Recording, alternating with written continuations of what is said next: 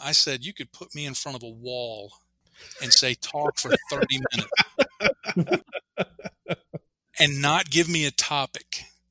And I could do it. I can I can go down a rabbit trail and I can be gone for days.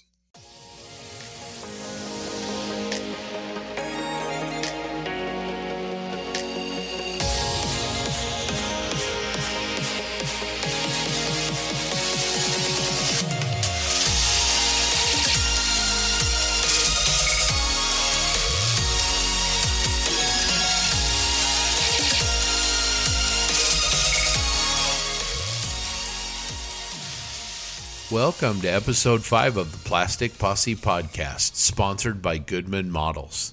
Speaking of Goodman Models, head on over to www.goodmanmodels.com and check out Anthony's line of super sanding blocks.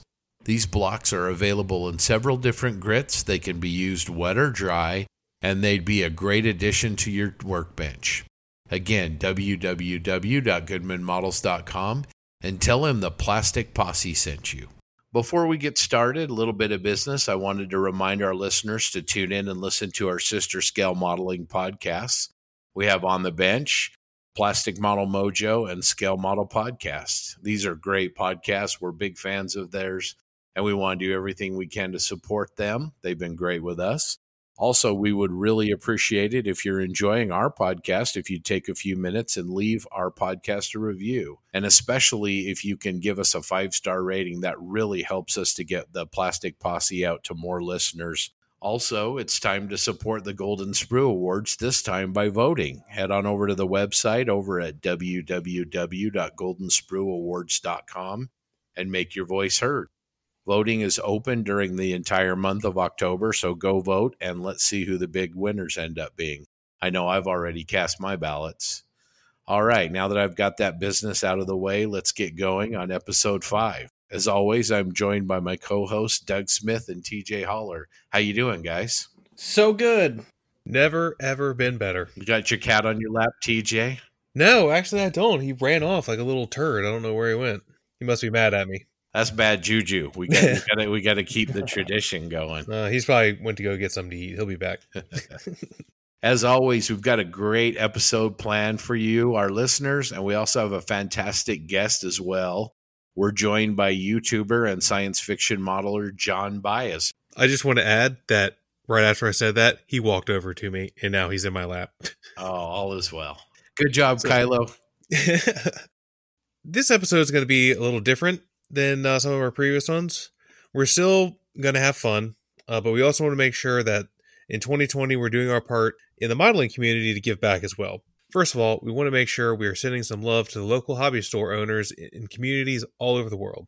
Doug, I'm pretty sure we have a large amount of hobby shop shoutouts this episode, don't we? As Scott put it so eloquently earlier, it's a metric crap ton. we had a lot of hobby, st- hobby shop shoutouts, and I'm going to go through these as fast as I can because there are a lot.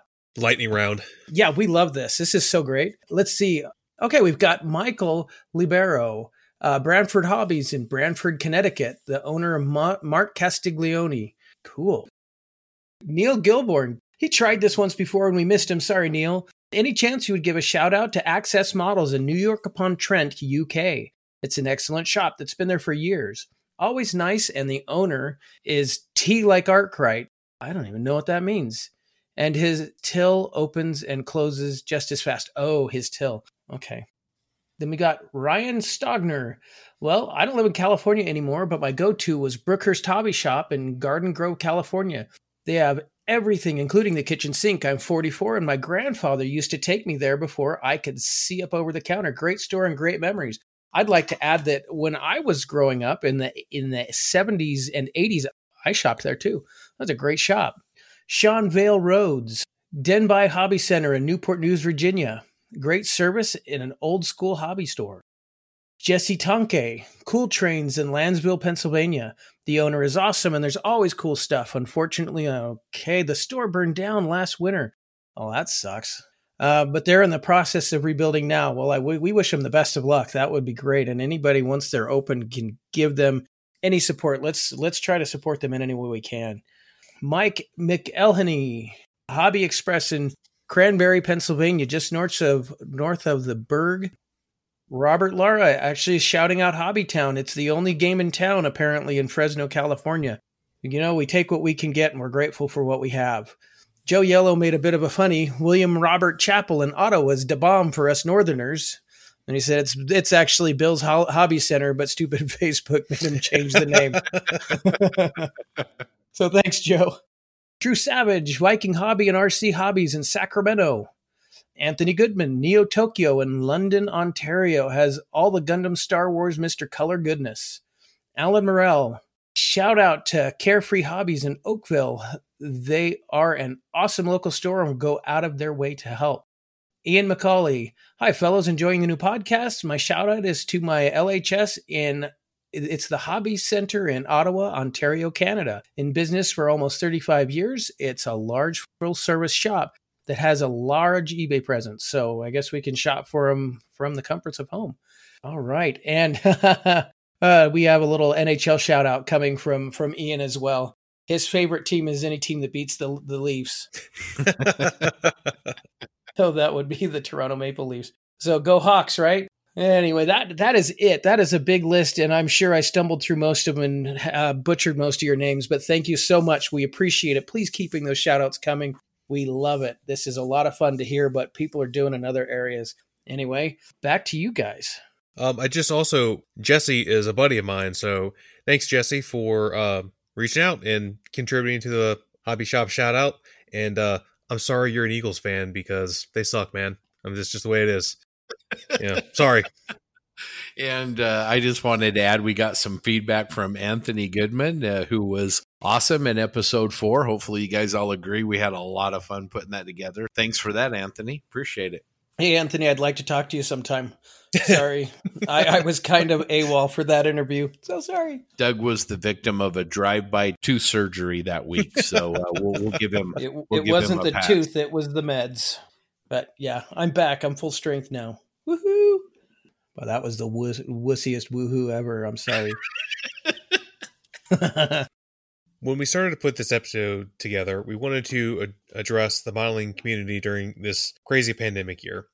Modeling tends to be a solitary hobby, anyways, and what little camaraderie there is in the hobby has been severely impacted or even eliminated due to social distancing. I know me personally, I haven't been able to go to my local IPMS show where I've made a couple of good friends, and it's been disappointing. Uh, we wanted to make sure all of our listeners know that we care about each and every one of you, and we legitimately do. We do this for you guys, really.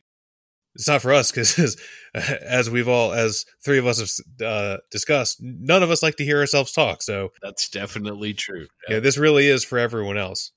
And we hope you will take some time over the next week or two uh, to call your modeling modeling friends or just your friends in general and see if they're okay. If we all check in with each other, we can help make sure everybody's okay. We also want to make sure that while we are all modeling, that we enjoy our hobby. And we're going to have a great discussion about that later in the episode with our special guest, Jon Bius. The three of us saw a really great video this week posted by figure painter Keith Elridge that also speaks to this issue. The video is entitled, We Need to Talk About Mental Health and we're going to post a link to that in the show notes and probably on the Facebook page, along with uh, several links to other organizations where people can call for help if they need it. This is a tough issue. No one really likes to talk about it, but sometimes you need to, and we need to be here for each other. And if anyone out there needs to talk, you know, shoot us an email or message us on Facebook. I know, speaking for me personally, I know some people that you know had a hard time, especially during the COVID shut down more or less. Um, you know that weren't going to work anymore and weren't really getting out, and you know that that's a lot harder on people. I I was fortunate that I still had to get up and go to work every day, even though I was bemoaning everyone getting to stay home. But um, yeah, it, you know, it, and reaching out to people is is really difficult, and you know, a lot of people do it don't want to do it because they think it makes them feel weak, but it's not. It's actually a sign of of extreme strength to be able to tell someone, "Hey, you know, can can we just talk? You know, I got some issues I want to talk through." So, TJ, I really really appreciate uh, you bringing this up. Um, you've kind of been the one on our crew to lead on this, but it's such an important issue. I want to echo your call for our listeners to go check out that video on YouTube by Heath Aldridge. Um, check it out. It'll we'll have the link in the show notes and on our Facebook page as you mentioned. But it's an important video. It took a lot of courage to make it. It is a difficult thing to talk about. You know, most of us are men and we're big tough guys, but we do need to talk about it. It's okay if uh, if you're feeling down.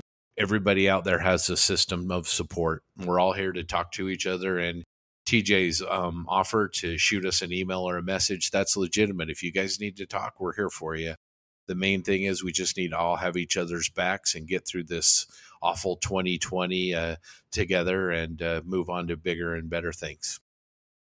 Um, I don't, I don't know how to follow that up. Um, I, I, know we can say uh, we understand, and I think we've all been through some some tough times throughout our lives some of us have had it better than others, but I don't think there's anybody that's ever ever not struggled mentally. So so we have a basis to to work from. And I would I would like to think that we we can be a support every one of us every one of us on the show every one of our listeners we can support each other i mean it doesn't take much to be nice and and to just just give uh, positive support to people and that's what that's what people really need so again, you know, feel free to reach out to us, even if you know you don't know us personally. That's okay. Please reach out to anyone that you know in your life that might be having a hard time, or if you're having a hard time yourself, you know, take the time, reach out to someone. Someone will be there for you. So, with that said, we're going to move on to the rest of our show. All right, so coming up, we have our fantastic interview with Jon Bius. So I hope everyone enjoys it. It was a good time. We had fun with Jon, and if you've ever seen his videos, you know what? He's just like that in real life too. So please enjoy.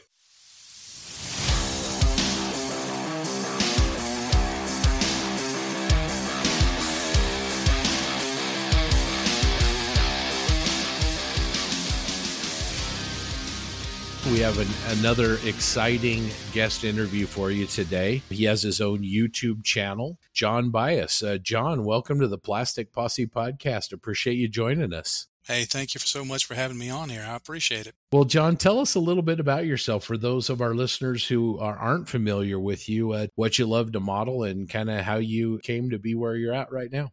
I had gotten out of the hobby when I was a teenager back in the 80s. Uh, I had gotten a car and a girlfriend. Models weren't really important to me anymore. Years went by, got married, had kids. My family and I used to go up to a local coffee shop on Friday nights, drink coffee and eat cookies and stuff. And I started reading model magazines, and my wife said, This was back in 2000, late 2005. My wife said, Why don't you build one of these models? And I'm like, Ah, that's for kids. She finally, for my birthday in 2006, got me a model, and I built it and I liked it. And I started building, I started building, and I've been building them ever since. I started with aircraft because that's what I'd loved as a kid. And I built those for 11 years. I built around 275 aircraft oh, wow. in that oh, time. Wow. Yeah. I, I constantly model. But I got a little burned out on aircraft and I was I was actually contemplating dropping out of the hobby. I saw some things on YouTube about these things called Gundam.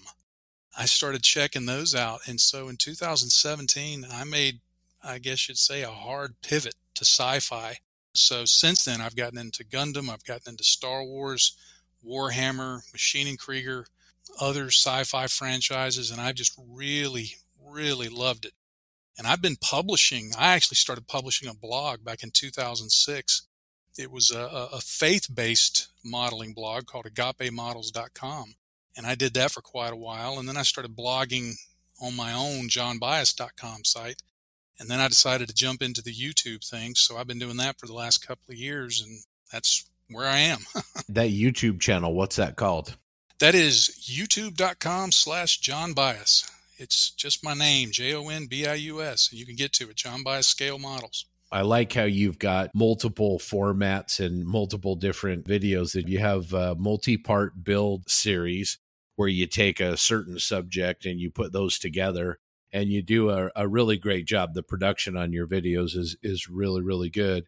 But then you've also got videos where you discuss, you know, the hobby more from kind of a I, I don't want to say a philosophical point of view, but maybe a more personal point of view. And then you have a new segment you've introduced as well. Why don't you talk about those for a bit? What I had started doing was the typical talking hands videos where the camera's pointing down at your workbench and I, I work and talk. I always like to talk about, I guess you'd say, the culture of scale modeling. That's that's always fascinated me. What drives people to do that? What motivates people? What motivates me? What bothers me? What what do I have in common with others? And so I started doing some segments that I, I kind of tongue in cheek labeled deep thoughts because if you really know me, you know I don't actually have a deep thought in my head ever. I, I, I called them deep thoughts. The first time I did it, I thought, okay, I don't know if I've ever said this on any kind of thing like this. The actual reason I did a deep thoughts the very first time was because I couldn't get the video finished for that week that I needed to. And I said, I got to put something up there. So I stood the camera up in front of me and I just talked about something for, you know, half an hour and people liked it. And I was, who would have guessed that?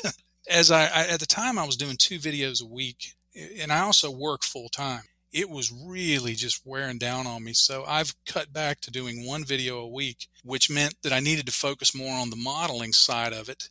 But I hated leaving behind those deep thoughts kind of things and, and stuff like that. So I came up with this idea for what I'm calling the Last Tuesday Show. And it, literally, the reason I call it the Last Tuesday Show is I couldn't think of a better name by the time I needed to publish it.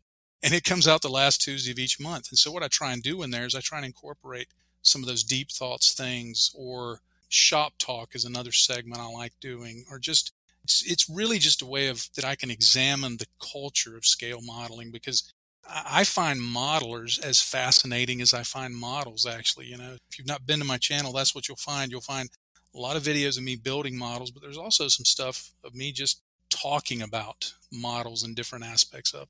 Uh, let me ask you this question: When you consume uh, YouTube videos or podcasts, nudge, nudge, hint, hint, um, what what kind of content are you looking for? I look for two different kinds of things generally. I, I look for things that go into techniques. I, I, I like watching applications of products, different techniques, different demonstrations, even if it's something I know how to do, I like to see that, to see if there's variations that I can do, if there's twists on a theme that I can do. So I spend a lot of time watching ones like that. And then there's times when I've finished up my modeling for the day and I go over here and I sit in my recliner and I cast YouTube up to my TV screen. For those, I want to be entertained. I like a lot of these content creators that do as much to kind of entertain and make you chuckle and make it, you know, I mean, they're still painting and they're still building and they're still doing things like that, but it's a much more lighthearted approach, I guess you'd say. I really like those too because they just again they give me something to think about. They, they give me they really let you see the person and who they are behind the, the microphone i guess you'd say. One thing i really like about your videos is you always end each video on a really positive note. You know, you remind your viewers that if they're not if you're not having fun doing this then you're doing it wrong. Yeah it's i mean it's it's it's fun to learn but if i just sat there or any creator if you just sit there and you say okay i apply this this dot of oil here and then i take a brush and then i streak it down until it blends in and then i do another dot of oil you know, nobody's going to want to listen to that. So I, I think there's a way that you can be instructive, educational, entertaining. It's one of those things that we we want to feel like I think I think what people want is they want to feel like they're having a conversation. They don't want to feel like that this person there at the other end of the YouTube is just just a voice out there in space. When I was a kid, and so much of what I do goes back to when I modeled as a kid, but when I when I was growing up, one of the houses we lived in had a carport. It was it was open on it was closed on three sides, open on the other, but it didn't have a garage door. Me and my friends would sit out in the carport so it could be done on a rainy day or whatever and we would get these you know these 50 cent 99 cent monogram model kits and get our horrid orange tube glue and three or four bottles of Testors paint and we would sit out there and we would slap these things together and put some paint on them before the paint was ever dry. We'd be flying around and and I think ultimately that's the kind of feeling at least that's the kind of feeling I want to try and get across is hey, we're just sitting around and I'm just showing you what I'm doing. But I, I try to make it like we're just sitting here building a model together, you know, because I think that's I think that's a lot of fun. Absolutely. Jon, what is what inspires you when you build? I mean, is there something in your life that that just keeps you going that that you like to build towards or build for? Part of it, and this is going to sound really nebulous and maybe a bit weird, it's a never ending pursuit of trying to find something that makes 10 year old Jon go, hey, that's cool. I, I really do put a lot of stock into what would my 10 year old self have said about what I'm doing. A lot of times, because I'm very in touch with my inner child. In fact, my inner child rules the place. Right. Uh, as, as, my wife reminds me uh, now and again. When I first see a kit, if my first reaction is, oh, that is totally cool, then that inspiration is uh, quite often what will drive me to get that and start doing something with it. Now, once I get it in my hands, you know, whether it's, okay, I'm going to do this uh, as a Warhammer, it's a Warhammer thing and I'm going to do a cannon or it's Gunpla and I'm going to do it totally made up. That type of inspiration comes from a lot of places. One of my favorite places to look is to simply look at pictures of nature. Like if, if you want to come up with some cool camouflage schemes, just Google colorful frogs or colorful toads or whatever and start looking at the, the pictures of frogs and the colors or colors on fish or stuff like that. Right. Those inspire me. Of course, and then of course looking at various social media things and you you see some of these builders put something out there and they come up with a color scheme and you look at that and and I, I look at that and I just go oh man that that makes me want to do something orange or something green or something blue. I'm kind of wide open on inspiration. I've worked on kits that the inspiration was uh, something that happened back when I was in the army in a combat situation in a particular slice of time that I wanted to try and capture in a build, all the way through just finding, like I said, finding a picture of a frog and here's here's a couple of colors on it, and I'm like, okay, how do I incorporate this bluish color, this greenish color, and orange onto something? Let that inspire me. So I, I look for inspiration all around me, whether it's people, circumstances, pictures, nature, whatever. Did I answer the question? Yeah, I think so. And I don't remember what the question is now. I, I went down the rabbit chase. you mentioned frogs, and and while you're talking, I'm in my mind picturing the poison dart frogs. And how yeah, could you incorporate yeah. those bright, vivid blues or oranges or reds or yellows into like a mecha or something? Could be really cool.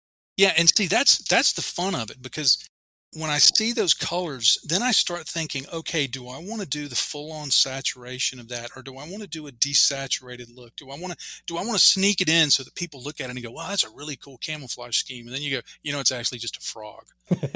so I, I like to do things like that to look at it and go, would this look good full on? Would this look good desaturated? Would this look good if I if I shifted a few colors here? If I just really you know made it very subtle and just just the fun of thinking about it. I remember when I used to I was I was the kid that when they would give us things to color in school, I would get the whole box of 64 crayons, you know.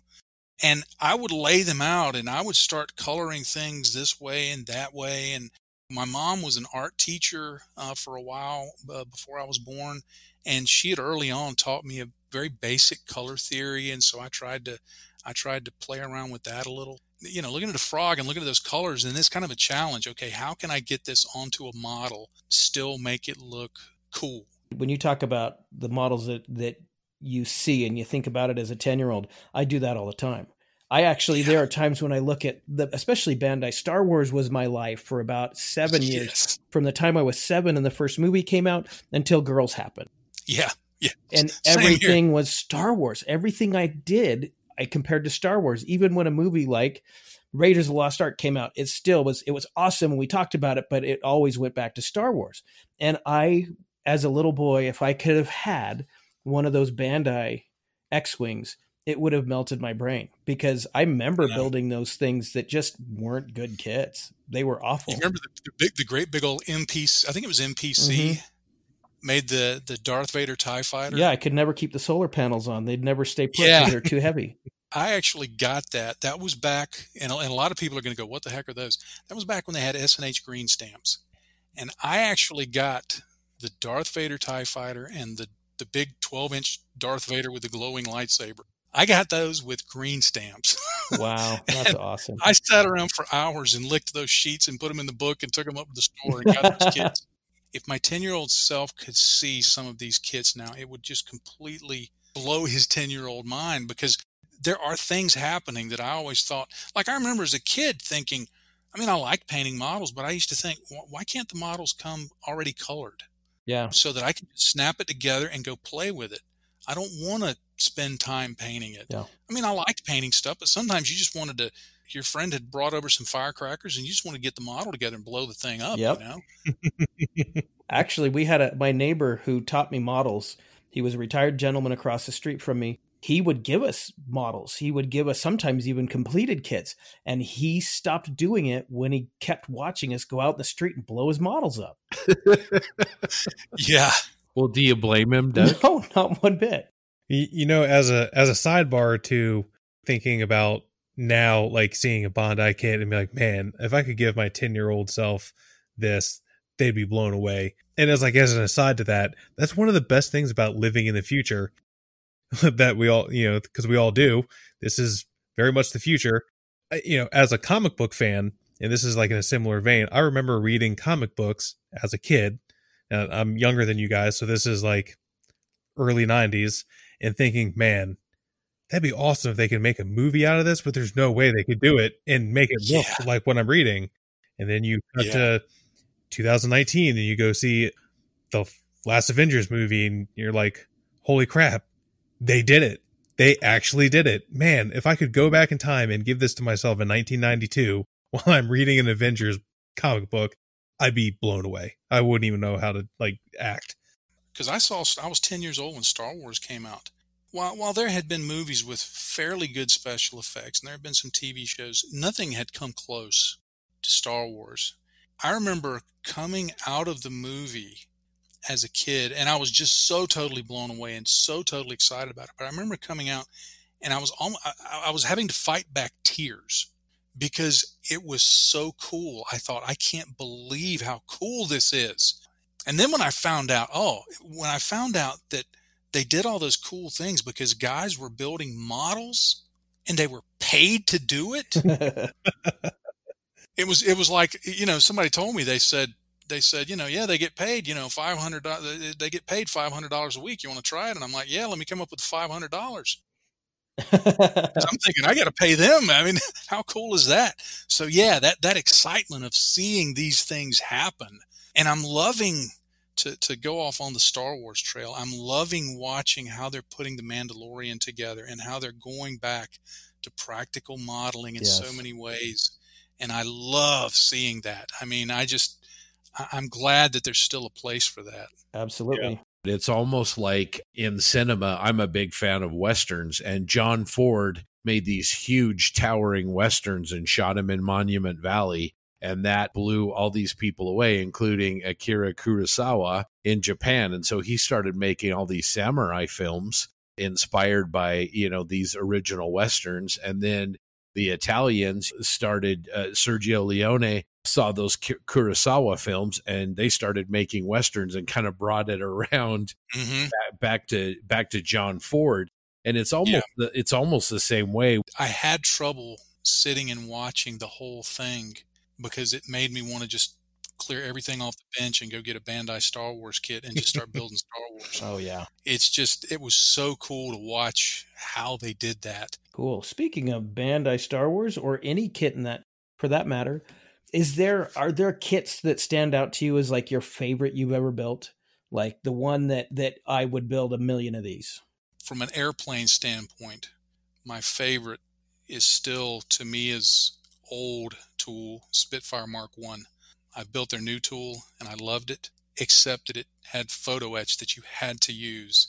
And one of the things that I loved about the old one is I could give that to a 10 year old kid, say, here, build this, and they could do it. So that's one that, from a traditional kit standpoint that I love. From the stuff I'm building now, I, I just recently finished a series on YouTube on Bandai Snowspeeder. That is is one of the best kits I've ever built all around in the entire time I've been, been building models. The engineering on it is superb. The fit is amazing. The detail is amazing. The subject, I mean, you talk about making Empire Strikes Back would have been 13 year old John, but if I could have had that kit back then, I would have, because I remember I used to collect glass bottles and turn those in and get rebates and would go buy model kits from Woolworths. If, if I could have done that, I would have built snowspeeder after snowspeeder after snowspeeder. Another one, I'm really enjoying Warhammer. I just finished it up. This thing called an Archaeopter. It looks kind of like an old Soviet attack helicopter mated with a mechanical bat. It's got these just crazy bat wings on it and this big greenhouse canopy and guns hanging on it. That was another one of those builds that I just did not want to end because it was so fun there were so many little details to weather. There are times when I'm building a model that I regret that I'm having to document it because part of me would just like to just push the camera away and just go, okay, I'm going to sit here and I'm not going to think of anything or anybody else. I'm just going to build this. That would have been one of them. Yeah, I've actually, I know you've got uh, YouTube videos up on that and I haven't watched them yet, but I am definitely interested in that one. Yeah, it, it's one, it's just crazy looking. It's like I've never seen anything like it all of the detail and the nice fit, just all of the little places that you can weather. Anything Warhammer is just loaded with opportunities for weathering. So yeah, it's a, it's a great kit. In terms of building Gunpla, Bandai came out with a kit quite a, uh, it's maybe four or five years ago called a it's a master grade sniper 2 if you're familiar with that type of kit it's basically a gm kit that's a sniper variant and the engineering on that and the detailing on that and just the way the whole kit goes together is just so absolutely totally amazing. It was my first master grade kit that I built. And I remember one evening putting the shoulder together. I'm moving it around and there's little pistons in there moving and little things working. And I, I took the part out to my wife and I'm like, look at this, look at this, look at how this works, you know? And she's just laughing because I was just so totally in that 10 year old zone. The beautiful thing about these kits is I want to find kits that don't present a lot of roadblocks to the build. Yeah. There was a period back when I was building aircraft that I went on this kick of going and finding all the old kits that I built as a kid. And I went on this nostalgia trip. But after about the fifth or sixth kit, I got so tired of filling seams, flash, and all of this stuff. And I'm like, you know, this this is great for nostalgia, but these really aren't that great of a kit to build you know the dirty side of nostalgia those kits yeah. really sucked yeah i've taken on challenging kits i mean i've built some resin especially aircraft kits i've built some resin aircraft kits that you know i tell people oh i built this one or that one and they were like oh my gosh you built that one I, i'm so sorry i built tough kits but when i made the shift over to sci-fi I had gotten so burned out on trying to do the photo etch thing and making it look perfect and those kind of things. I said, you know what? I'm going to build fun stuff. It's not that I'm going to shy away from if, if I see something and it's going to be challenging, it's not that I'm going to shy away from it. But if I can take something, say, from Bandai or from Games Workshop, and I can put it together and it just goes together fine, and I can get to the fun part, which is the painting and the weathering, why wouldn't I do that? Eh, I'll tell people, hey, uh, if they say I want to get into Gundam, I'm like, look, buy anything from Bandai within the last five years. If you think it looks cool, buy it build it, paint it, enjoy it. TJ, you had some things you wanted to ask him, right? So, I mean, not even really so much ask, but I you made a video in June of this year, and it was called uh, "Avoiding the Blues and Recapturing the Fun." Mm-hmm. I would just like to say that I appreciate that video a lot because thank you. You touched on something that that a lot of people don't like to talk about, and and I, I just really appreciate that because I know I went through a, a time last year when I realized I I started probably nine kits, eight eight or nine kits, and finished none of them, and I couldn't figure out why. Come to find out, it was stuff outside of the hobby affecting my hobby. Mm-hmm. You know, once I figured that out, we moved into this year, and of course, this year has kind of sucked for a lot of other reasons. But I've been extremely productive this year. And then I watched your video, and I was like, wow, that's pretty awesome that this is a similar thing and you know not a lot of people talk about that uh what what made you want to make that that video like I said, part of what drives me, what fascinates me is scale modeling culture. A lot of times the inspiration, and, and I want, I, I will be deliberately vague about the inspiration for that particular video, but I'll be specific enough for these. But I saw somebody say something. They were having a discussion with some people on social media, and somebody was going through a really difficult time in their modeling it wasn't a, a venue that I felt I didn't know the person. It wasn't appropriate for me to just kind of write this whole long letter to say, "Hey, here's here's some thoughts I have." That video is actually I, I expanded on it, but it's it's essentially a response to one person, and I don't know if they ever saw it because, like I said, I, it's not somebody that I know. I, I've seen them on socials, but it was it was that was kind of the motivation. And then of course once you start doing something like that you expound on it and expand on it. It really bugged me a few years ago. I was really involved in our local ipms club and contests and things like that. And when i first got involved in that i was real enthusiastic about it. And i had different positions in the local club here. I was president for a while and helped lead up several contests. But i started seeing people that seem to be miserable in the hobby. I mean, I literally remember a grown man standing outside of the venue one time after it was over crying because he didn't get best in show. Oh, wow. I mean, and, and he was really distraught about it. And he was tying his personal well being to that. It's a lot of what I said there are, are things that I tend to remind myself a lot about so that I don't get caught in that trap. It's it's easy to forget why we're doing this. You know, my channel is growing, the numbers aren't big, but I have to be careful not to sit there on a Friday when I launch a video and hit refresh every five minutes to see the traffic. The thing I, I, I try to remember is there's a there's a fine line there because certainly you want to watch what other people do for inspiration, for learning, for improvement, for growth. All of that uh, important but when you when you start tying that to your self-worth if i can't do this well then i'm just i'm not only am i you know not a i'm not a good modeler but i'm a bad person or or whatever. You know if we come to those conclusions it can be very difficult for us as i see people and i still see it every single day. Uh, one, of the catchphrases i used to see all the time when i was involved in ipms stuff is i'd hear somebody you say hey how's that such and so, how's that F4 Phantom going? And they go, oh, well, it's pretty good, but it's not contest worthy. And I started to understand what that meant was I thought I was doing a good job and something didn't meet my expectations. So I'm going to call it not contest worthy because that was my entire focus. And, and that's why I am at the end of every broadcast, I, I say, if you're not having fun, you're doing it wrong. And I mean that because, and it's not, every build there's going to be something that's not fun you know? It's like if, if you're driving to disney world okay you might get a flat tire or you might get a cold cheeseburger from mcdonald's on the way down there but the net gain when the sausage comes out is going to be fun and that's the way it is with modeling. I see so many people miserable in the hobby.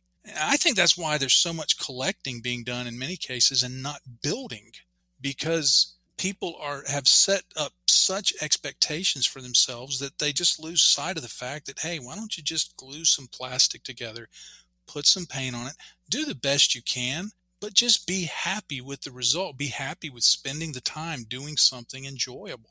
And i think i think that's lost in so many ways nowadays. I i would definitely agree. I've i've personally because i also build warhammer stuff mm-hmm. I also, but I, I, I know you. I think you've mentioned in your videos you do not play the game, which no.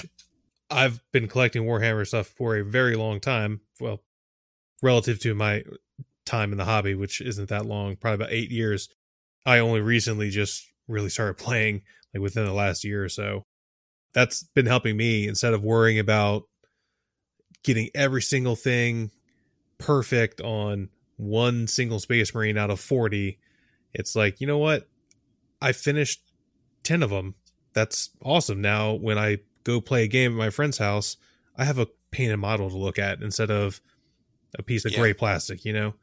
And that's Yeah. that that's I'm finding more enjoyment in just finishing something instead of dwelling on it forever. And, and like Scott said, I'm also my own worst enemy, and Scott, your own hardest critic and worst, worst enemy half the time too. But and Scott can attest to that. I am extremely hard on myself with everything. Man, you're tough. I am. I, I can't help it, and I try really hard not to be. Um, but sometimes it's just too hard.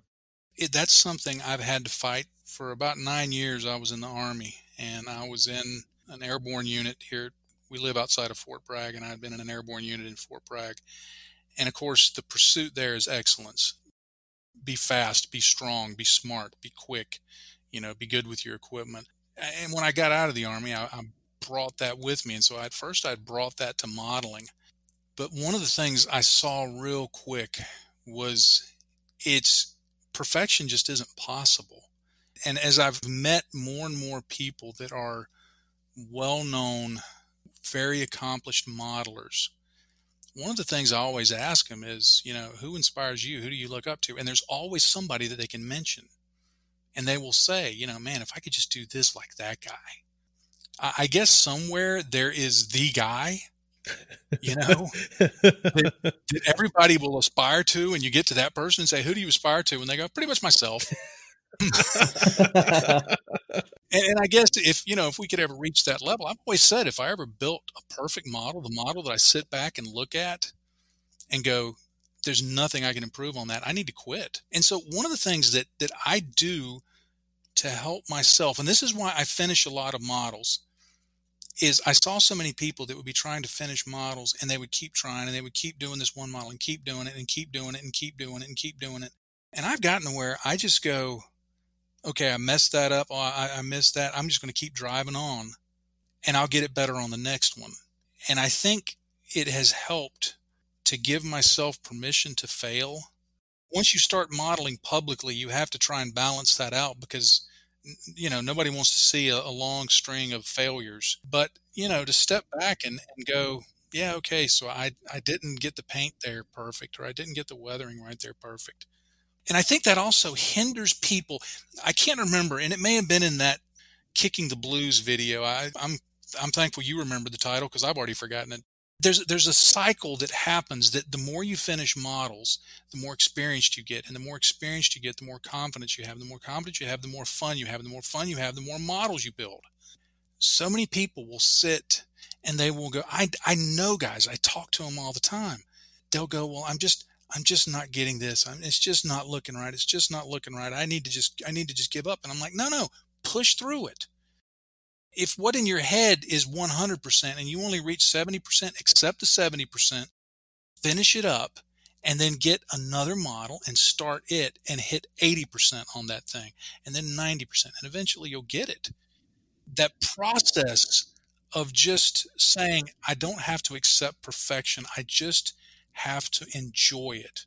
Where's the joy in doing this? I think it's been a game changer for me. Uh, TJ brought up something in, in one of our previous episodes that I think is really, really important too, which is the best part about, for me, about this podcast has been when we get to talk to people like you that have a passion for what they do, that sharing of our our collective experiences in the vein of this hobby helps get me excited. Like what Doug and TJ do, sometimes stuff that they're not even all that happy with really inspires me because they're sharing what they're creating and that helps fuel my excitement to try and create something on my own.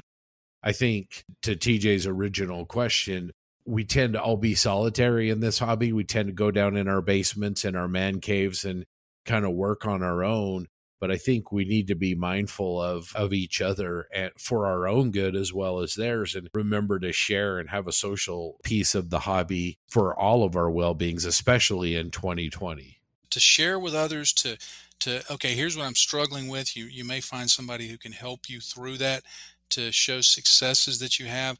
And i also think just to be an encourager uh, that's that's one of the things that i always try to remember if I'm answering anybody on the socials or if somebody contacts me through email or whatever, I want to encourage them.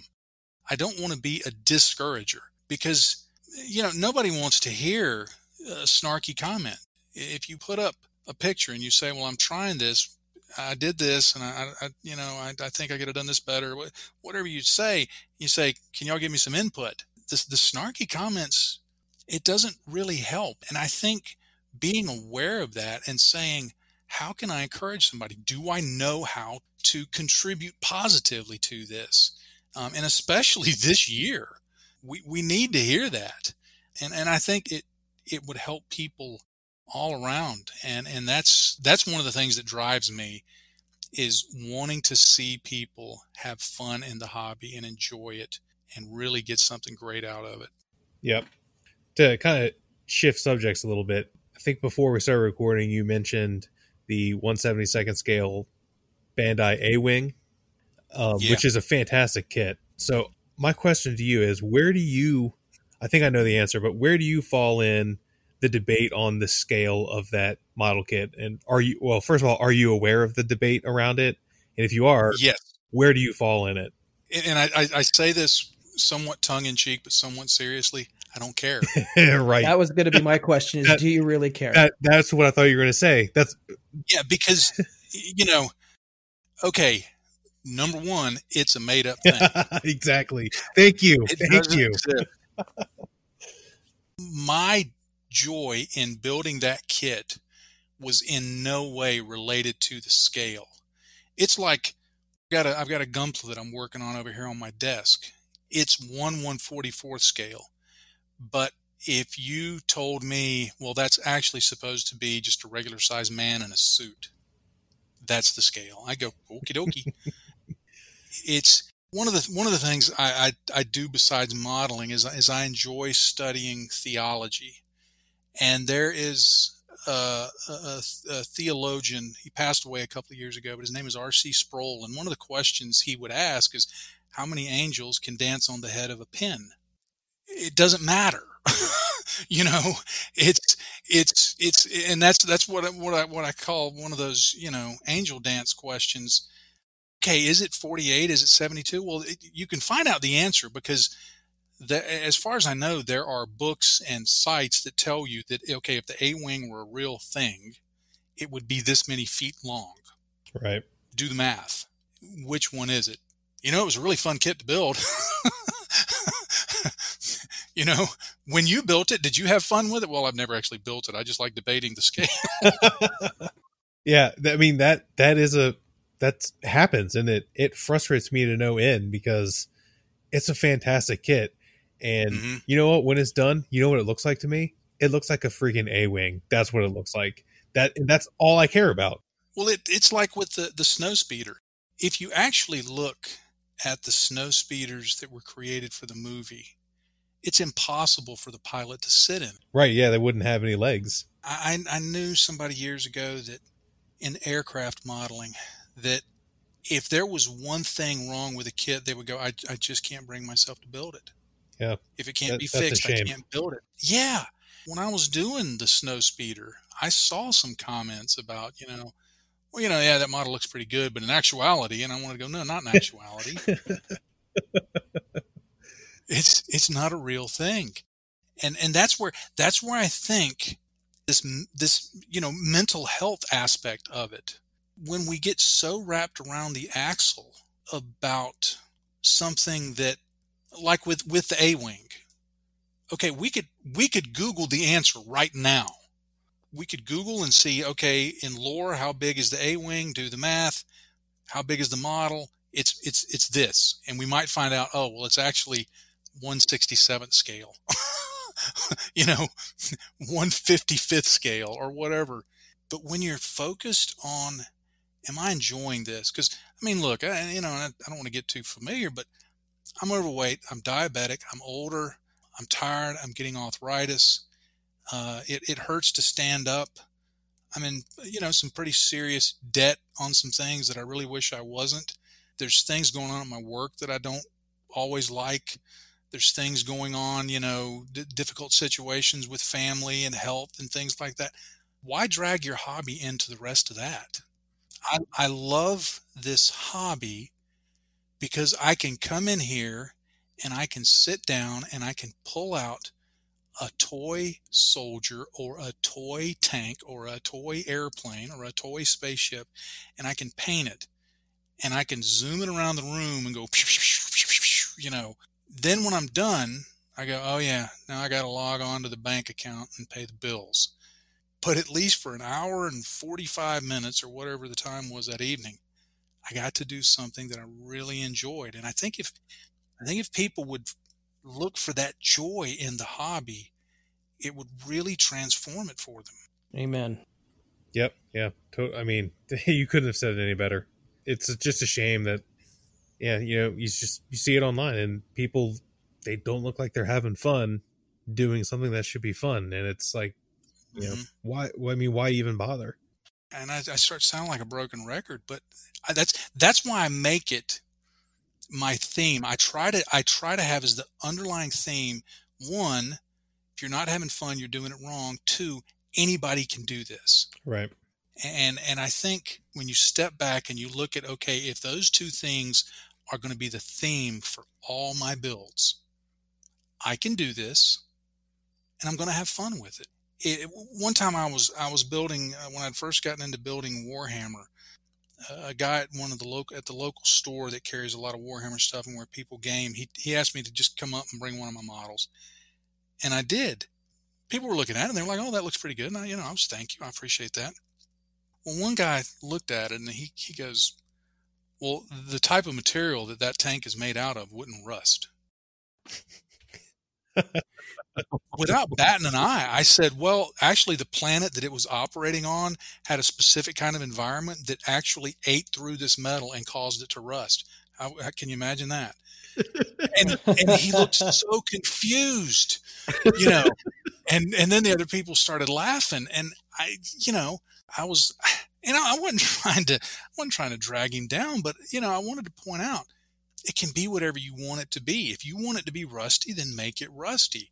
Um, you know, if you want to paint it purple with pink elephants on it, paint it purple with pink elephants on it, and just have fun with it. Yeah, that's one of the the beauties of painting Warhammer stuff, I mean, there's really no wrong way to do it.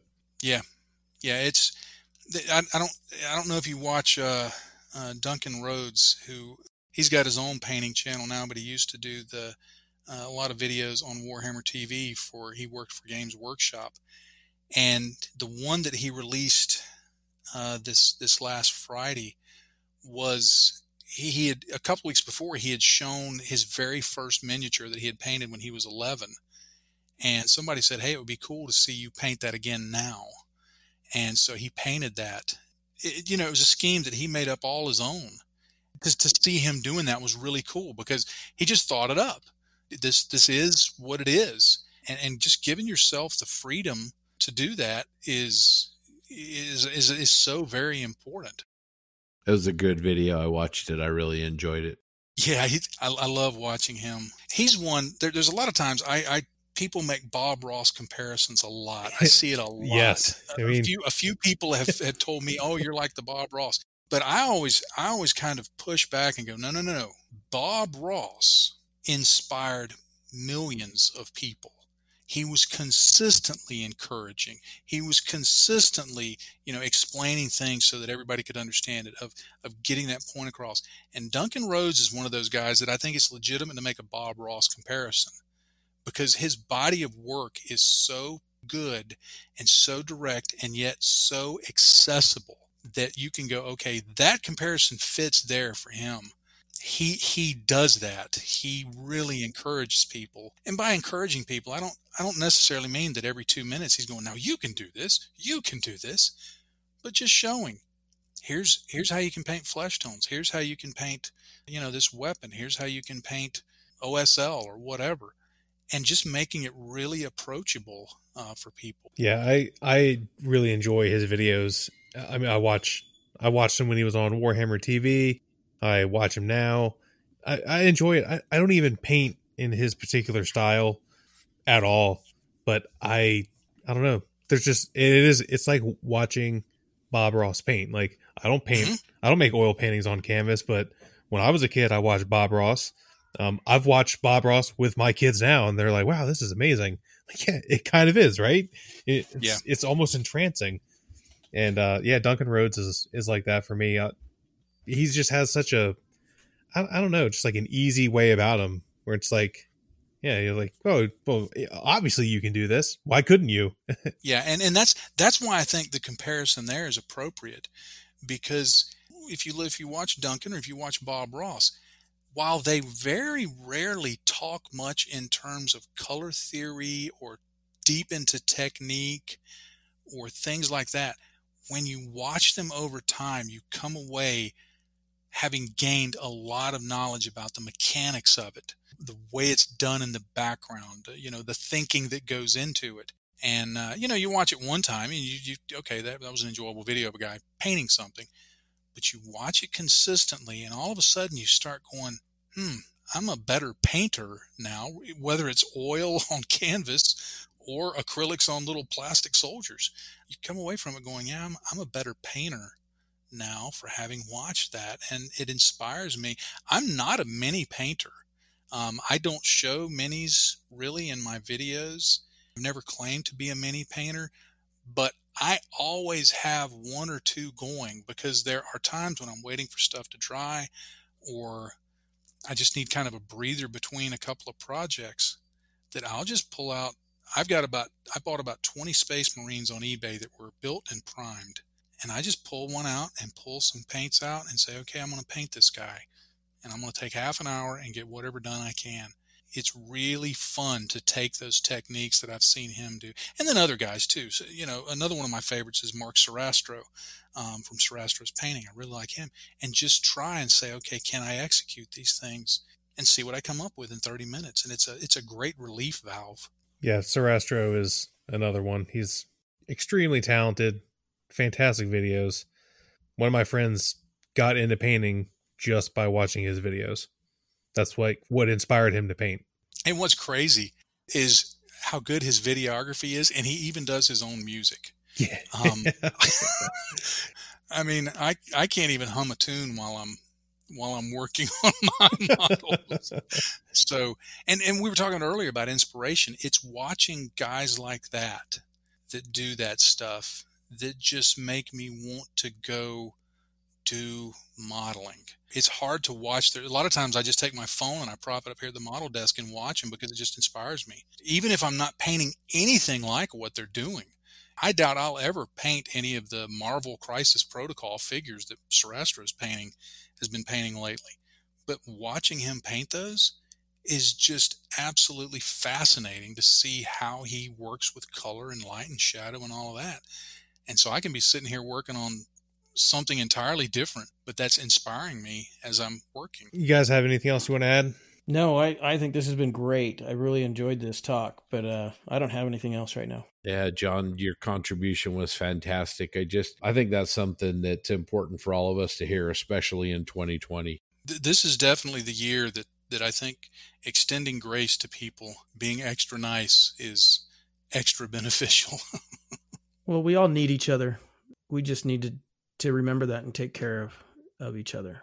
And sometimes the best thing you can do is just be kind. I'm a big fan of your Maschinen Krieger videos, and Thank you. I love the fact that I mean you're like one of the only people on YouTube that consistently, other than Lincoln Wright, I mean obviously, that do, that consistently does Maschinen Krieger, and it it's such a cool subject, and Yeah. they're so interesting, and the kits are fantastic.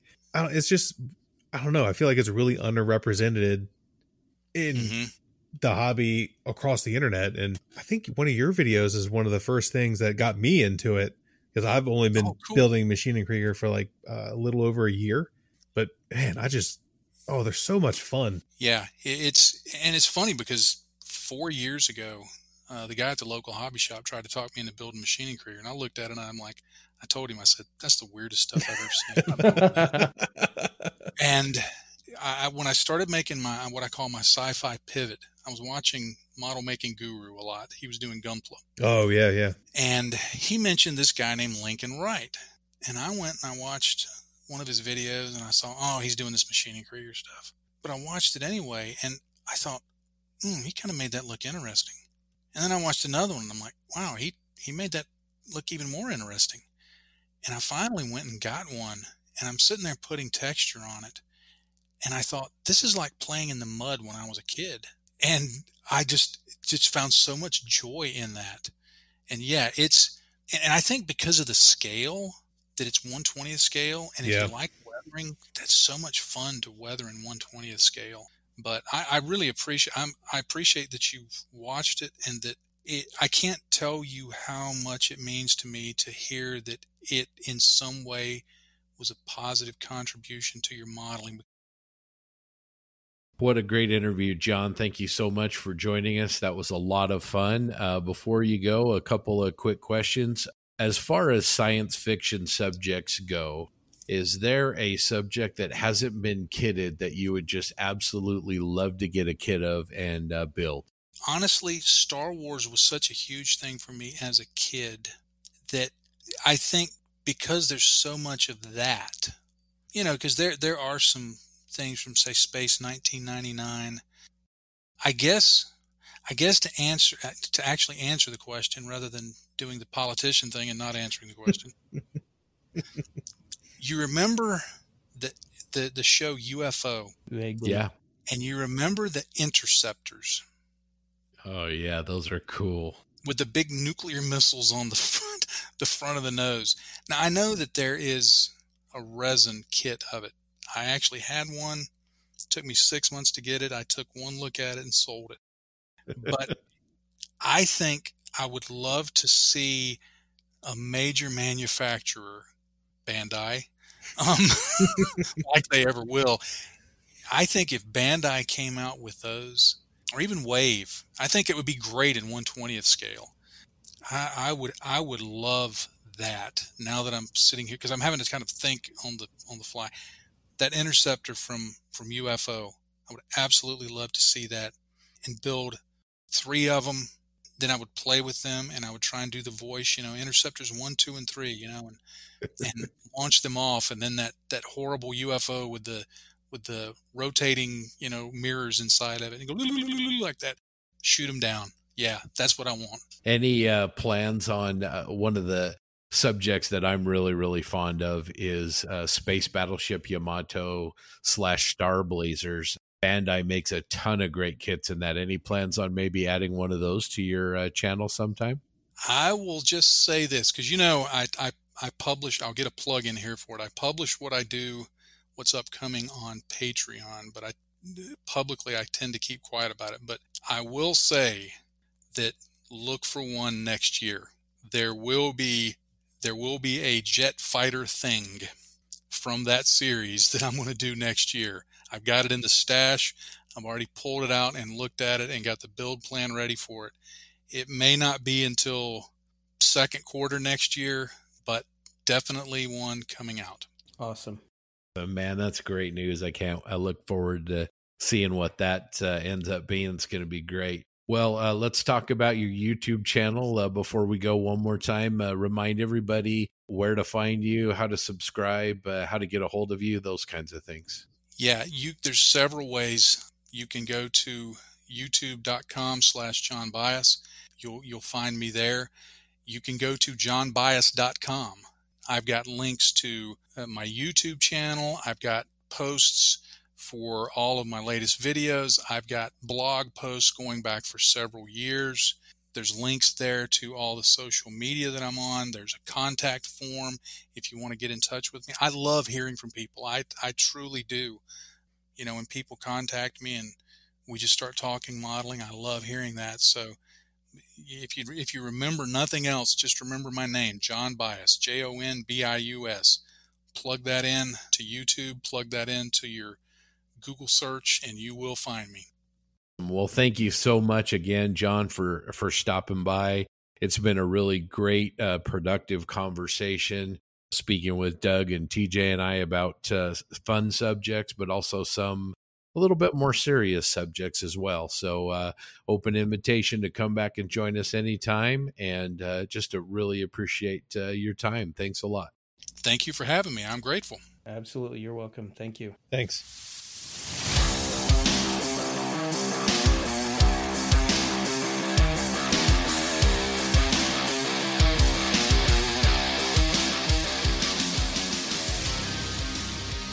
Let's take a short break and hear from our sponsor, Goodman Models. Anthony's a great friend of the show, and then we'll be right back.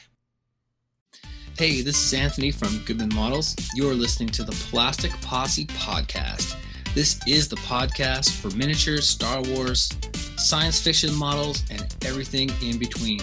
And while you're listening in, working on your models, pick up a set of super sanding blocks tools that will help you sand with precision. Check them out at goodmanmodels.com and keep the glue to your sprue.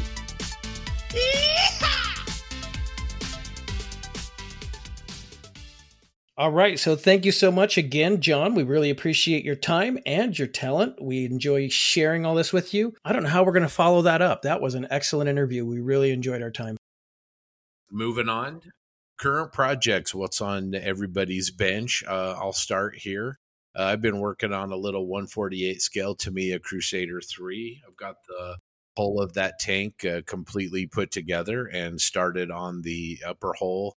I also picked up some uh, new parts that I think are pretty interesting. I got them from M&M Models here in the States uh, from a company called T Rex. They're the detail parts arm of a Mang, and uh, they do 3D printed resin detail parts. And I picked up uh, two uh, sets of upgrade parts for my 116 scale Takom Panzer 1.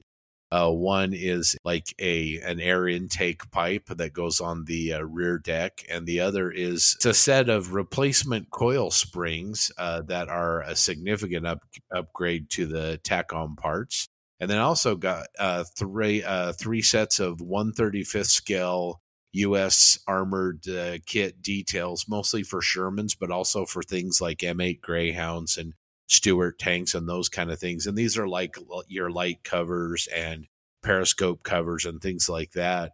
So I really like all those. So if you guys are interested in any of those, check those out from T Rex and uh, see what you think.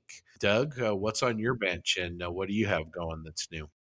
Well, I finally got working back on that Gundam again working on that little Gundam kit. Somewhere in there, I lost the instructions, just kept sanding it away away at those seams that I'd filled. And this morning, found the instructions. I was actually going to tell my wife, "Hey, if you see this laying around, oh, there they are, right there." It was just kind of crazy. I, I lost him, found him, but I'm working on that kit. I'm getting close to paint. I went out and bought some colors today instead of the medium gray white scheme that they have on it on the instructions, it's going to be a medium to dark gray and dark blue. And I also picked myself up a Bandai TIE Fighter today just because I don't have any in my stash and I need at least three. So I'm working towards that. Well, that's what I've got. Oh, I love I love those kits. You know what? I I've got a, a there are a few of the Bandai kits that I want multiples of because I'll keep building them, and that's one of them. I mean, they're so simple to build, but I mean, I need that. I need the ATST and the Y Wing have been my absolute favorites to build. I'll just, I'll just keep collecting them when I can. Those Tie Fighters, you want to talk about a palate cleanser? A Bandai Tie Fighter is a palate cleanser. Absolutely, it's like literally two colors, and yeah, I mean it. You could, that's a weekend. That's a day. That's a one day build. If you really wanted it to be, that's a yeah. one day out of the box painted complete build. And and other than the uh the TIE Advanced, which is Darth Vader's TIE fighter, that one the panels aren't separate from the framing to the panels, so you right. have to tape and paint. But all the rest of them, you can paint them black. You can paint the framing and then put it together, and you've got a nice finish, and you don't have to worry about taping off all those panel lines on the solar panels. While we're talking about Tie fighters, everybody take a look at our Facebook page and Tony Bell, who is just, if you aren't familiar with his work, he's just an incredible aircraft modeler. He did a P 38 recently that was just stunning. But he's posted a Bandai, I believe it was a TIE Interceptor, uh, wasn't it? It yes, it was. Yes. Yeah, and he's posted that on our Facebook page and it's just beautiful. You know, he did a black basing uh, paint scheme on it. The color that he chose for it was great. The we- the weathering is nice and subtle. So check that out, you guys. But Tony, a really great job on that. Yeah, it's beautiful. TJ, what's uh what's on your bench? What's new for you? Oh, what's on my bench? Uh, Space Marines. Lots and lots of Space Marines. We are recording this a little earlier than normal. Um, so by the time this episode comes out, guess what? I'll have more Space Marines on my desk because on uh, a bunch of new models for the ninth edition of Warhammer 40,000 and the release of the new Space Marine Codex, their like army book, is on the 10th. And I have a couple of them pre ordered already. So I'll have those. But currently, right now, all the same Space Marines I had before. I'm also working on a another chaplain. It I posted a picture of it on um, our Facebook page. He's got a skull helmet you know, fitting for uh, you know October and uh, the Halloween season. It's the last of the classic quote unquote classic Space Marine chaplain sculpts that came out in 2005 with the fourth edition of the Warhammer 40,000 rulebook. They were sculpted by a guy named Juan Diaz, who was a crazy talented miniature sculptor that worked for Games Workshop back in the day. Um, he no longer works there. I'm not. He's still in the industry as far as I know. Uh, I can't remember who he works for, but there's there was a span of probably from I think the early 2000s to the I think I think he left maybe around 2010 where he just put out so many phenomenal sculpts and this of course was all pre you know 3D rendering and stuff. So yeah, it's just an awesome little figure. So I have that going, and I want to finish that because I have all four of them, and I have three of them painted. So this is the last one I have to do, and then I'll have um, all four sculpts, which I'm really proud of because I, I I did not I was not involved in the game back then, so I didn't I wasn't there for them when they came out but um, I've collected them over the years because they're just beautiful. And again, uh, again, listeners, check those out on our Facebook page. Uh, TJ's posted pictures of those. Um, and as far as what, oh, I have the little 172nd uh, scale Master Box uh, Mark II female tank, uh, a rhomboid tank from World War One. Scott turned me on to these. Yeah, uh, they're they're fantastic. They're you know 172nd scale armor is it's pretty small, yeah, I mean it, it goes together. And that's these could also be um, you know, a single day build realistically, because they're I don't know, they fit in the palm of your hand. There's not many parts, but um the detail on them's great. World War One tanks for the most part are pretty simple paint scheme wise. Um, so yeah, uh, it's primed, it's ready to go. I haven't decided exactly how I'm going to paint it because it's supposed to represent um, a Mark II David Fletcher uh, from the Tank Museum says that the Mark II was never meant for battle or for combat. It was uh, doesn't have armored steel. It had um, mild steel um, plating, but they were rushing to combat for the Battle of Arras. Arras. I don't know how to say that. Um, one of the important battles in like I think I want to say late 1917 or sometime in 1917. So yeah, they were kind of just rushed into um, combat. But there's a picture apparently of one with the brownish khaki-ish color, but they had replaced the sponsons with Mark One sponsons that had the Solomon camouflage, and they weren't repainted. So I'm kind of thinking that'd be pretty neat to do the. And if you've ever seen the Solomon World War One British tank camouflage, it's really weird. It's like pink and gray and and like a weird beige, you know. But then it has that, and then the body would be that boring like khaki drab color.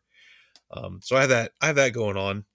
And as far as new stuff going goes, I think I mentioned in our last episode, I got the Ryefield model T3485 model 1945 number 174 factory. Man, I, I haven't built it yet, but I opened the box and looked at it and I mean, T34s are simple tanks, obviously. There's not a whole lot of parts to this kit, but it's beautiful. Like, I really wanted to put it together. I've never built a T34. From what I understand, the different factories that built these, you know, they all have their own like quirks about them. I know they, I think they touch on that on the T34 episode on um, Plastic Model Mojo if you ever want to take a deep dive into T34s, check out the T34 groups they mentioned um, on that episode because wow, you want to talk about a lot, a lot of stuff to take in, especially if you don't know much about them. So I'd like to that might leapfrog some stuff that I have to build because I like new plastic and I've never built a T, never built a T34 and I love Russian armor. So yeah, that's what pretty much what I got going on right now. Did you talk about those uh, Sisters of Battle? Oh no, I did not. So, um, yeah, I finished the 10, squ- 10 woman squad of Sisters of Battle for the Miniac Nova Open Charitable Foundation event. I actually had them done, mailed, and received on October 1st, which was the due date. I was very proud of myself because I'm a, I don't want to say I'm a slacker, but I'm kind of a slacker. Um, I'm a procrastinator. There you go. That sounds a little better. I typically work better um, under pressure, you know, like under the gun. And I cranked them out and got them shipped. It also doesn't help that they were going to Vienna, Virginia, and I live in Purcellville, Virginia. So it's really like 35 miles. I probably could have driven them over there faster than the uh, than the post office uh, got them there, but yep, they received them, and now they will be based to match the rest of the army, and then that auction will go live, I believe, on October October 15th, somewhere around there. If it's not ready by then, it should be sometime after then. So we're going to put a link to that. It's an auction uh, on the Nova Open Charitable Foundation's website. You can buy a raffle ticket. They're ten dollars, and you get two raffle tickets. So who knows if you're interested in a Sisters of Battle army or a Ultramarine Space Marine army or a Necron army for Warhammer forty thousand, and you want your money to go to charity. This is a, a perfect chance to do it. So you know, be sure to check that out when um, it's live. So you can buy TJ's kits. Yeah, there you go. Yeah, it's not that impressive. I don't know. I've seen them. They look pretty good. Uh, a couple of weeks ago, we had a listener recommend that we start doing kit reviews, and we really like this. This is going to be our uh, weekly thing for us. Um, I'm going to go ahead and start off. I have picked for my kit this week the uh, Moebius Cylon Raider, the classic uh, original series Battlestar Galactica Cylon Raider in 132nd scale. This is a really cool model. It is a very unique and uh, it's a classic ship. Um, one thing you don't know if you're not familiar with this kit is it's huge. In 32nd scale, this is absolutely massive. And and we didn't realize it as kids when we watched the show just how big they were. I mean, it makes sense. There's a three person cockpit, and uh, finished. I'm not exactly sure. It's going to be about 18 inches, tip to tip. A very nice little kit. Uh, not not the crisp molding we're used to from like Bandai um, which is what I usually compare sci-fi kits to, would be the Bandai Star Wars lines. It's it's got about 50 pieces, good detail, and ought to go together really really slick. The one thing it's missing is the old uh, monogram rubber band missiles that the original kit had. Those were cool. Anyway, that's just just kidding about that. It's it's a it's a nice little kit. I recommend it for anybody that is a fan of the original series, and uh, I would give it a four out of five star. Awesome. That one has a lot of space inside of it for lights too, oh doesn't it? I'll be putting lights in that one due to, due to the overall size. That one and the uh, the original uh, uh, Viper will definitely be getting lights from me. All right. Well, I also have a science fiction kit I've done in the recent episodes, uh, an aircraft and an armor kit. So I have the Bandai 1 1000 scale space battleship Yamato. Now, there are a whole bunch of different boxings of this kit and actually some different toolings. Uh, the one I have was just the initial release for when uh, Bandai released the series of Space Battleship Yamato 2202 it's just the uh, the ship itself it doesn't have any uh, unique features as far as that goes. Some of them have uh, you know different uh, uh, battle damage plating and things like that but this one's just the straight ship. It uh, comes with about 13 sprues. It's molded in red gray and black. It's an excellent kit. I've built one of these before. This particular boxing also comes with a little uh, Mecha Call series uh, ship of the old Earth Defense Force uh, battleship. It's not in the same scale. It's just a small little kit, but it's a nice free bonus kit. And if you're going to buy these Bandai uh, Yamato series kits, you'll want to check if you're in the local hobby shop. You can look at the back of the box and uh, if you see on the back of the box the box art for one of these little mecha call kits that means they've added uh, a, a little bonus model in there for you. So that's a nice feature. Another nice feature this has is it comes with a couple of the little small circular LED lighting kits. If you want to build this kit to its full potential, you'll also need to pick up one of the Bandai plug and play two LED light uh, little lighting assembly kits. You can get those at most hobby shops that sell Bandai kits. It, it kind of makes you scratch your head a little bit why uh, Bandai would give you two of the little lighting kits, but then require you to go pick up the third one. But that's what they did. Um, anyway, I've got extras, so I threw one in there uh, with my particular kit. As I mentioned, I've built these before. The engineering and the fit is flawless. It's typical Bandai.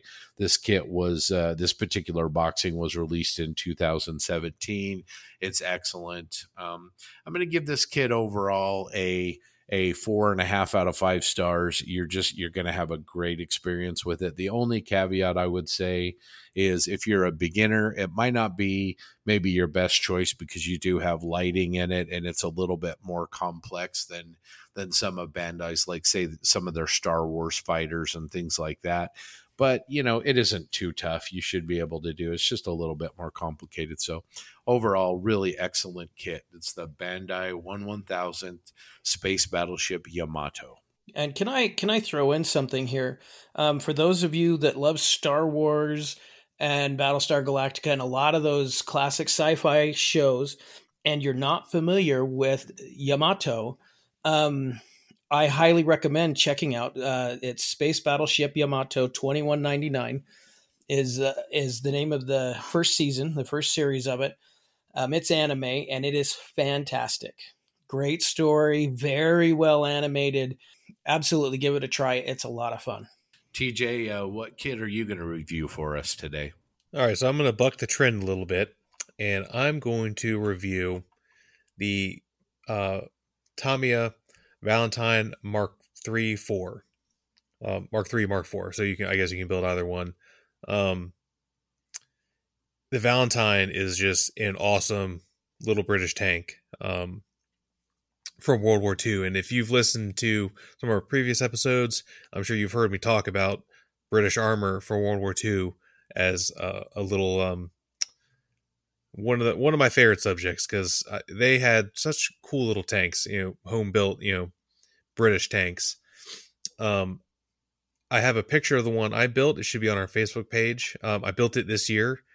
Um, man, it's a Tamiya kit. I, I mean, it, it, literally falls together. It it's really you can put it all the parts in the box, shake it, and you're going to get um, a Valentine. You know, it's a small tank. It was I think a three man tank, so it, you know it was small to begin with. But um, yeah, it you know the fit is perfect you know, unsurprisingly. Um, the cast che- texture on the turret is phenomenal. Um, and even surprisingly, the, the decals for a Tamiya kit are fantastic. I used them and they went down perfectly. I think I had more than one person ask me, "Are those actually decals?" Um, because you know I know they have a reputation of being really thick, but I, I don't know if these were any different. Uh, I'm not really sure, but they were they were beautiful. Um, it comes with link and length tracks, which are great too. I, I didn't use them. I used Master Club tracks, which sucked. And I kind of wish I had used the um, link and length tracks because they probably would have been 10 times easier. But I also used um, a metal gun barrel for the main gun, the two pounder, and the Besa machine gun. But I will say the kit barrel is uh, slide molded and it's it's fine. It's there was really no need to use the metal one. It's just one of those quirks I have. I just have to get a metal barrel if there's one available. TJ loves him some bling. I do. It's, but you don't need it for this. Um, what I would rate this tank or this kit, uh, I mean, it's a five out of five. I mean, it really is. There's, I can't. I mean, sure, there's sacrifices to accuracy in detail that come with Tamiya. That's to be expected, but you know, for for a majority of people, I mean, there aren't really Valentine fanboys out there. You you know what I mean? It's not like a Tiger or a Sherman or a, um, a you know a Mark IV Panzer. It's not one of the tanks. So unless you really know what you're looking for, you probably wouldn't even pick anything out. I mean, I don't. I just I like the tank and I like the way it looks. So, you know, it looks like a Valentine to me. I, I would definitely recommend it. It's a great uh, first kit if you want to start building armor. This is up there with pick up this kit. Even if you're not too keen on the subject, build this kit and you'll see why people a like to build tanks and b like to build Tamiya tanks and Tamiya in general because it's just fantastic. One more reminder to visit the other fine quality scale modeling podcasts, namely On the Bench with Dave and Julian, Plastic Model Mojo with Dave and Mike, and Scale Model Podcast with Stuart up in Canada. Please check those guys out. They've been super supportive of what we do here at the Plastic Posse Podcast, so we would love to return the favor to them. Next episode is going to be a really cool one, and I'm really looking forward to it. We're going to discuss inspiration you know how what we find inspiration in both in modeling and outside of modeling because unfortunately there is real life out outside of building plastic models. All right. Thanks guys. Hey just a reminder please take a few moments if you don't mind and rate us uh, leave a review wherever you listen to podcasts especially if you can give us a five star review. That will again really help our podcast reach more listeners well, we'll see you guys again in two weeks. That was a great episode. Hope you enjoyed the interview uh, that we had with Jon Bius. I think that was a lot of fun. Also, hope that our discussion that was a little bit more serious in tone this time uh, was helpful. Uh, just one more follow up reminder check in on your buddies, make sure everybody's doing good. Um, reach out to us or anybody else that you can if you want to talk. Uh, we're all here for each other. Doug, TJ, thanks a lot. We'll talk to you guys soon. All right. Take care, guys. Yeah. Have a good one, everyone.